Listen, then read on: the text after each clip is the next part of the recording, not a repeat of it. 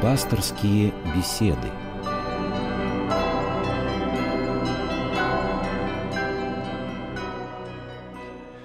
Здравствуйте, дорогие наши радиослушатели. В эфире программа «Пасторские беседы». И сегодня наш разговор о Святой горе Афон. В нашей студии протеерей Борис Потапов. Отец Борис, здравствуйте. Здравствуйте, дорогие слушатели. Я очень рад, что отец Борис нашел время и приехал сегодня к нам в студию, чтобы пообщаться с вами, дорогие радиослушатели, поскольку отец Борис достаточно часто бывал на Афоне. И самое главное, наверное, то, что отец Борис, как никто другой, очень много общается общается с простыми монахами, со старцами, которые сегодня живут на Афоне. И поэтому у него есть непосредственное вот впечатление и, наверное, какой-то даже опыт э, пребывания в монастырях Афона. И я надеюсь, что вы сегодня с нами этим поделитесь. Я хочу только сразу сказать, что вы, наши дорогие радиослушатели, можете присоединиться к нашему разговору, как всегда. Я напомню телефон прямого эфира 8 800 222 99 92. Запишите, это бесплатный телефон. Вы можете звонить бесплатно из любой точки России. Звоните, задавайте свои вопросы и принимайте участие в нашем разговоре, потому что я думаю, что тема Афона заинтересует многих, и здесь есть о чем поговорить. Отец Борис, ну, может быть, мы начнем с того, что все-таки еще раз вы немножечко расскажете об истории Афона, и, может быть, даже скорее об истории нашего российского, русского присутствия, о наших русских монахах. Да, в этом году мы отмечали тысячелетие русского присутствия на Святой горе Афон, э, русского монашества. И э, все русское монашество началось с скита к Силургу, скита Престой Богородицы. Знаете, очень даже приятно, что на Афоне Э, только русские этот скит называют ксилургу. Греки, сербы, болгары, они называют этот скит Богородица. То есть просто так вот греки интересно выговаривают, Богородица. Вот. То есть по-русски, да? По-русски, по-русски, да. И все указатели написаны по-русски. Богородица, то есть греческими буквами. И я когда первый раз увидел, подумал, сказать, ну вот русские паломники вот э, дошли, что уже греческими символами пишут русские слова. А потом мне сказали, нет-нет-нет, это такая афонская традиция в знак уважения к самому нашему древнейшему скиту. Вообще он не не просто первый древнейший русский скит, это один из самых древних скитов вообще всего Афона. А сейчас мы посетили в этот раз, э, когда были на Афоне этот скит, я там был первый раз, там сейчас проживает три монаха. На территории Скита два храма. Значит, один такой маленький, его там побелили заново, такой беленький, аккуратненький, другой большой, в византийском стиле. Ну, как большой? Он, конечно, не такой большой, как вот мы привыкли в Москве видеть храмы. Это да, все да. храмы в келях, кирьяконы, как бы сказать, такие, они маленькие достаточно, но тем не менее такой он в несколько раз больше, чем вот этот маленький беленький. И я отца Симона спрашиваю, вот, наверное, византийский этот как раз вот древний храм, в котором, значит, все это начиналось, русское монашество. Он говорит, этот храм, говорит, 19 века. А вот этот маленький беленький, он и есть э, храм, в котором зарождалось русское монашество, э, в котором молились первые русские на Афоне. Храм очень простой, такой низенький, как я сказал, да, такой маленький, аккуратненький. Иконы там до сих пор все такого русского письма, хотя долгое время, значит, в этой келье проживали, по-моему, болгары, как бы, да, там даже есть какое-то присутствие таких вот болгарских икон. Но сейчас вот живут там три монаха, все вокруг там делается. Скит труднодоступный достаточно. То есть надо идти пешком. Есть, конечно, дорога, но я предпочитаю по Афону передвигаться пешком, без э, транспорта. Э, мы шли по тропе, как там называется монопатия, значит, по-гречески. И удивительно, что при подходе к скиту было ощущение такое, что то ли дорогу переделывают, перекладывают, то ли ее перекопали. Вот со мной были спутники, которые говорят, может быть, это специально, чтобы скит был труднодоступным, чтобы, значит, просто так не ходили, потому что дорога реально была просто перекопана, как будто лопатами копали. Но я вспомнил, что в этом году какое-то особенное количество э, на фоне развелось кабанов диких, и вот это вот кабаны перекопали. Отец Сима даже так попенял, что вот дорогу они кладут камни, на следующее утро приходят, кабаны все, значит, раскопали, разворотили, как будто они борются с дорогами в этот скит. Вот. Ну, да, есть такая, конечно, и такая бетонная дорога для автотранспорта. Ну вот смотрите, ведь это же все таки скит. Там, э, как я понимаю, вот первый, да, наши русские, вот упоминание о первом русском монахе вот именно связано с этим местом, да? Да-да-да, вот именно с э, Келексилургу, да. Вот удивительно то, что тысячи лет назад, я думаю, что вообще добраться до Афона это была целая проблема. Все путешествия тогда совершались, ну, пешком, на кораблях, на вьючных каких-то животных, да, на лошадях. Какое стремление у этих людей было достичь Афона? Значит, уже весть в России того времени, да, тысячи лет назад, об Афоне она уже была достаточно известна, да, место Афон? Ну, конечно. На самом деле, само монашество-то на Афоне зародилось раньше, чем вот туда пришли русские. Это уже э, даже вот в столице в Крейсе э, храм э, считается, что его строил Константин Великий. Храм 324 года, в котором, собственно, находится вот эта икона явленная, как ее называют, Аксион Стин, достойно есть. И Монастыри многие существуют с 9-7 века. Просто, наверное, считается, что вот расцвет начался в X веке. Большинство монастырей дати свою историю начинают с этого времени.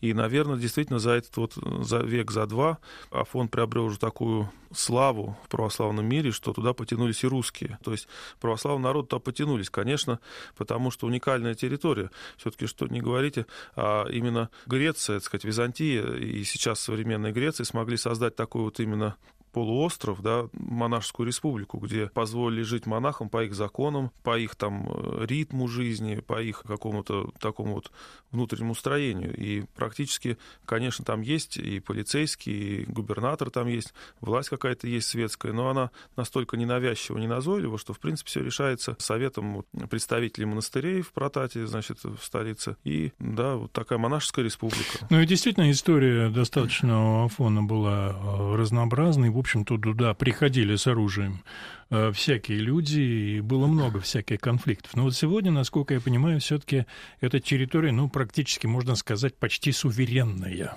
То есть Она независимая, да. да, от Греции, хотя, конечно, насколько я знаю, все монахи должны иметь греческое гражданство там, да? Э, нет, э, нет, нет это не обязательно, у них должны быть определенные документы, вот, но нет, ну, а, а наши русские монахи и в Пантелеймон монастыре, в других кельях, они не принимают же угу. греческое гражданство. Нет, нет, не обязательно.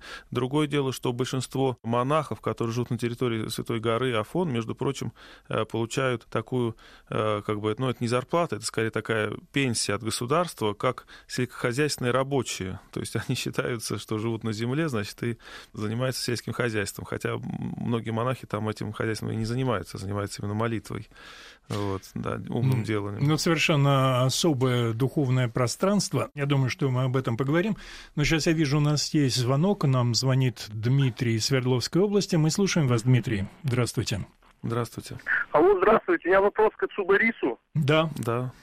Отец Борис, есть ли вот э, сейчас опыт такой, который был раньше, передачи духовного опыта в российские монастыри посредством присылания монахов в наши монастыри, которые могли бы научать духовной жизни э, наших э, монашествующих, так как у нас традиция прервалась в связи с революцией и прочими вещами.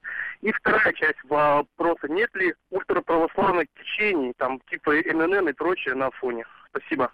Э, да, спасибо.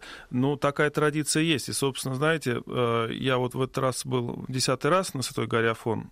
А первый раз я туда попал, потому что как раз вот по такой традиции в монастырь Ватопед поехал мой знакомый э, иеромонах. Он был насельником Валаамского монастыря, Санкт-Петербургского подворья Валаамского монастыря. И владыка Панкратий, наместник Валаамского монастыря, как раз и за опытом отправил его туда на Афон.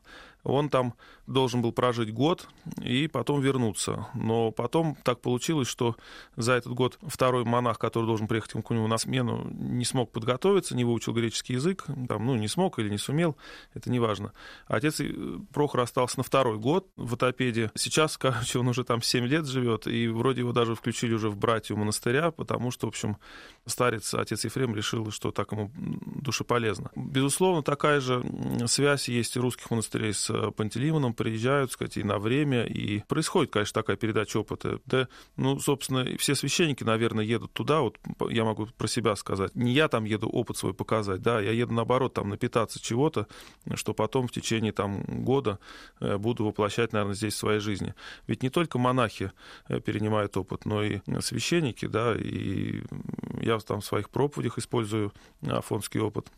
А второй вопрос – по поводу ИНН. И, По поводу да, ИНН, да. Ультра... Там э, По поводу НН там такого нету, я не встречал, по крайней мере. Там есть, конечно, такая непонятная ситуация с монастырем Эсфигмен, э, который относится к таким зелотским монастырям и который не поминает патриарха Вселенского Варфоломея. Э, эта проблема постепенно уворачивается, и как-то она так сейчас не выглядит рельефно, как она выглядела несколько лет назад. Когда мы ходили по горе, по самой горе Афон, по тем вот каменистым скалистым местам в сторону Ковскаливии, Карули, мы посетили скит Святого Василия, Агиос Василиус, э, там, где начинал подвязаться э, такой знаменитый подвижник 20 э, века, преподобный Иосиф Исихаст. Вот там мы беседовали с двумя зелотами, но они такие тоже сейчас достаточно умеренные зелоты. Они только выражали, вот, допустим, мне свои такие какие-то опасения по поводу предстоящего вот на Крите всеправославного собрания. Но, то есть, это как-то так вопрос был. Я объяснил позицию Русской Православной Церкви, сказать, да, по этому вопросу, и они так даже успокоились. Поэтому, мне кажется, сейчас проблемы такой вот на фоне нету. Да, вот вы вспомнили отца Прохора, я тоже с ним знакомый. Вот э, действительно, наверное, это вот тот самый пример уже современного, да, присутствия русских людей на Афоне, причем в греческом монастыре. Да. Вот, в принципе, таких людей много по э, Афону? Очень много, и Вселенский патриарх Варфоломей, к сожалению, выпустил такое внутреннее распоряжение по Афону, чтобы э, в греческих монастырях не греков э, было там какой-то определенный процент, там, по-моему, 15%, не больше. Вот опять, по-моему, единственный монастырь, который это не соблюдает, в нем это около там 30% не греков, там кого только нет. И, мира, и отец да. Ефрем сказал, что он имеет заповедь от своего старца принимать всех и принимает всех. Но вообще проблема даже просто коммуникации какой-то, если вы не знаете, допустим, греческого языка или английского языка, на фоне вообще нет. В любом монастыре, в любом скиту, в любой келье найдется русскоязычный монах, послушник, трудник. Как правило, это просто там русские, украинцы, белорусы, как бы сказать, ну или там какие-нибудь сербы, грузины. Кстати, грузины очень много на фоне выполняют функции таких переводчиков. Они то ли какие-то талантливые в этом плане, в языковом, легко им языки даются. Но, в общем, во многих монастырях грузины являются переводчиками такими замечательными с греческого на русский. Но вот коммуникации вообще проблем нет. И очень много русских сейчас на Афоне. А, есть некоторые проблемы пребывания русских на Афоне со стороны греческих властей. Все-таки пытаются так немножко я бы все-таки сейчас не употреблял слово выдавливать русских угу. с Афона, а сказал бы, что пытаются заставить русских жить э, с нормальными документами, с выправленными, с ну, паспортами да. непросроченными, там, с визами и так далее. И самое интересное, что вот по моему опыту, чем ближе к горе самой Афон, да, там более становятся труднодоступные места, такие более уединенные места, вот там все больше и больше русских монахов встречаются. Такое впечатление, что русские монахи, может быть, более даже э, способны к современному современной аскезе такой вот, к лишениям. Да, вот я посетил несколько келей, э, в которых живут там порой исключительно русские монахи. И если кели греческие, то это, как правило, старинные кели, такие уже отстроенные, комфортные, с водой, с солнечными батареями, с электричеством, то я видел нас несколько келей, в которых живут русские монахи, без всего этого, вообще без, без электричества, без солнечных батарей. Но это дорого, они только строятся, поэтому им сейчас там храмик бы построить. А если они не строят свои храмы, то сейчас достаточно много келей, пустующих, там, брошенных, в которых храмы есть. Они ходят в эти храмы служить. Вот так я, допустим, знаю, отец Памва, вот так вот ходит служить там в другую келью. 8 800 222 99 92. 8 800 222 99 92. Звоните и присоединяйтесь к нашему разговору. Вот нам позвонила Ирина Алексеевна из Орла. Она задает вопросы, вот что за исихасты живут на Афоне. Я думаю, что вот нам все-таки стоит, наверное, более обратить внимание на ту вообще, на духовную жизнь, которая происходит на Афоне. И в частности, вот вы сами тоже упомянули это слово, и поговорить об исихастах, и, может быть, о том вообще, вот ради чего туда приходят люди, приходят монахи, и чем они там в духовном смысле занимаются. Вы знаете, чтобы ответить на этот вопрос, я приведу такой один э, рассказ про Афон. Мне рассказывал его э, один из насельников э, Водопецкого монастыря, отец Серафим. Где-то в 2005 или 2006 году этот отец Серафим жил в братстве отца Якова. Они жили тоже в уединенной келье, их было пять человек. Все пятеро были, кстати, русские. И у них не было вообще никакого источника воды в их келье. Они ходили за водой, спускались там достаточно э, вниз, э, далеко к источнику, набирали, значит, приносили. Это было очень хлопотно, потому что, по сути дела, там жаркий климат, особенно летом в Греции, и много это доставляло беспокойство. Тогда вдруг братья сказал, что отец Аков, как бы сказать, а может быть, как-то мы помолимся Богородице, чтобы у нас была своя вода. Он в простоте сказал, конечно, а что же мы раньше это не сделали? Они помолились. И вот, как говорит отец Серафим, у них около кели, прямо из камня потекла вода, толщина струйки была со спичечку. Угу. Вот они поставили там цистерну, значит, такую типа бочки под струю, значит, вода накапливалась, текла постоянно, значит, у них стал даже избыток воды. До этого они жили в такой аскезе. И когда, значит, у них накопилось какое-то количество воды, один из братьев попросил разрешения разбить небольшой огородик. Ну, буквально посадить там что-нибудь к столу, такую зелень, какую-нибудь там петрушку, лук, кроп. И отец Яков благословил. В ту ночь, когда засеяли огород, полили, в ту же ночь источник воды прекратился. Они поняли, что что-то не так произошло, что Богородица ним благоволит, а отец Яков молился. И вот ему был ответ, э, сама Пресвятая Богородица ему ответила, что «Я хочу, чтобы вы здесь не жили, а выживали. И мне нужны не огородники, а молитвенники братья прекратила заниматься огородом, значит, разобрала, значит, эти грядки, и вода опять потекла. Но, как говорят, отец Серафим говорит, уже не со спичечку, а с иголочку. За сутки наливалось порядка трех литров воды. И вот отец Аков тогда сказал, что раз мы прогневали, значит, нашу владычицу и занялись огородом, вот она сколько нам дает воды, значит, вот 3 литра на пятерых, значит, мы будем ее расходовать. Ходить мы за водой не будем, будем довольствоваться тем, что на этом Богородице. И вот так вот они жили. Это вот и есть исихазм, да, можно сказать, такой в притче. То есть не огородники нужны Богородице на фоне, а молитвенники. Поэтому занимаются сельским хозяйством в больших монастырях, там что-то выращивают, но скорее для паломников и скорее для послушания. И скорее для того, чтобы обеспечить новоначальных пришедших монахов работой. Потому что еще с древности святые отцы говорили, что труждающийся по плоти не имеет искушений по духу.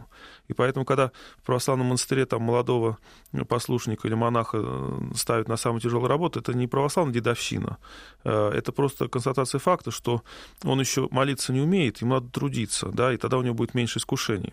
А опытные, конечно, монахи, они, конечно, пребывают или, по крайней мере, должны пребывать в молитве. И они сами это дают отчет. Вот преподобный Иосиф Исихас, про который я сказал, он про себя говорил, что если меня спросить, кто я по профессии, то я про себя скажу так. Я делатель умной молитвы когда, значит, его попросят расшифруйте, он говорит, ну а как вам сказать? Если я последние 30 лет своей жизни по 6, по 8 часов в день уделяю умной молитве. Поэтому исихазм — это явление такое древнее. Можно сказать, что отцом исихазма был святитель Григорий Палама, который много на эту тему писал, учил. Исихи — это тишина, безмолвие, покой переводится. И исихазм — это как раз такое вот учение, что э, в тишине сердца, как бы сказать, в, там, в уединенной келе, в молитве человек достигает гармоничных отношений с Богом, да, соединяется с Богом. Хорошо, вот э, я смотрю, у нас есть еще один звонок из Московской области. Иван Дмитриевич, э, я только напомню еще номер телефона 8 800 222 99 92. Звонок бесплатный, звоните. А мы вас, Иван Дмитриевич, слушаем. Здравствуйте. Здравствуйте. Здравствуйте. Благословите, отче. Бог благословит. Я хотел бы узнать, является ли визит нашего президента на Афон продолжением традиций императоров наших, которые всегда посещали Афон для получения благословения перед какими-то огромными событиями. Спасибо. Ну, а насчет перед какими-то событиями благословения, это я не знаю, сказать, это уже государственные дела, но я думаю, что, конечно, отчасти это продолжение такой традиции, и очень радостно, что наш президент был уже второй раз на Афоне. Это во многом успокаивает, как бы, да, что он православный вероисповедание, искренне верующий человек, который стремится тоже к своей духовной личной жизни. Я видел запись посещения Владимира Владимировичем как раз столицы Кореи, значит, э, на Афоне. Так вот, там комментарий комментаторы говорили, что вот смотрите, его ставят в императорскую стасидию, значит, в которой, значит, полагается стоять императором только, вот, или там, по крайней мере, ну, в нее ставят и других глав государств, не только что именно там Владимир Владимирович поставили, но и других, там, премьер-министр Греции, когда приезжает, тоже становится. Но это радостное событие, да. И знаете, даже простые монахи, вот в келях уединенных, которые там порой много лет не уходят из своих келей, как-то про это событие узнали и очень положительно отзывались и говорили, что вот, типа, он молодец, вот он второй раз уже приезжает, и даже что наш президент, э, который там ни разу не был на фоне, э, чтобы как бы не отстать от вашего президента, хотя находится там совсем рядом от Афона, тоже за месяц до визита Э, нашего президента, значит, приехал на Святую Гору Афон, тоже там посетился, посмотрел. Это, конечно, серьезное событие. Я только, наверное, от себя еще отмечу, что здесь, наверное, Владимир Владимирович Путин не только политические какие-то или государственные задачи. Я думаю, что это просто говорит о нем как о человеке очень многое, потому что это искреннее желание его приехать еще раз, потому что каждый, кто однажды был на Афоне, уже просто невероятно постоянно хочет туда вернуться, хотя Конечно. бы ненадолго. Я думаю, что это тоже объяснение. Но вот у нас осталось совсем немного времени, может быть, несколько слов о таких старцах, с которыми, в общем, вам доводится общаться на Афоне. Вот это особое совершенно явление, как общение со старцем. Что это такое с Афонским? А, ну, это, наверное, такое, такое очень личное а, явление. Я не могу сказать, что я знаю многих старцев а, на Афоне. Наверное, так вот близко я знаю только одного, отца Ефрема, с которым у меня уже вот с 2009 года такая достаточно прочная связь, и я из Москвы могу с ним связываться и, или напрямую с ним, или через его келейников. Вообще традиция такого вот э, старчества, это ведь очень глубокая традиция, она предполагает не какие-то э, там э, явления, чудеса, а скорее оно дает направление для того, чтобы человек мог развивать свою духовную жизнь. А дальше зависит от самого человека. И если человек пользуется, допустим, советами какого-то старца, но потом эти советы в своей жизни не воплощает, это ничего он не приобретает. И можно знать хоть всех старцев Святой горы, сказать, а жить совершенно по своей воле. Но если пользоваться советами, то, конечно, жизнь меняется. И э, знаете, вот я много думал, э, что же мне вот самое главное дал Афон. И знаете, как я для себя сформулировал, что до, до попадания на Афон я боялся греха. То есть я для меня как-то вот главное было там не согрешить, поступить по заповеди. Но вот на Афоне для меня открылся совершенно другой можно сказать, сторона православия, что надо не греха бояться, а надо искать Христа. Когда будем искать Христа, от греха мы и так откажемся, можно сказать, автоматически. Да? Не грешить — это не самоцель, это не цель жизни христианина. Цель жизни христианина — достичь, соединиться с Богом. Ну что ж, спасибо вам большое, отец Борис. Вот, к сожалению, время нашей программы очень быстро пролетает. А вам, дорогие радиослушатели, мы желаем всего самого-самого доброго, помощи Божией помощи во всех Божией, ваших делах. Да. Божие благословение, всего доброго.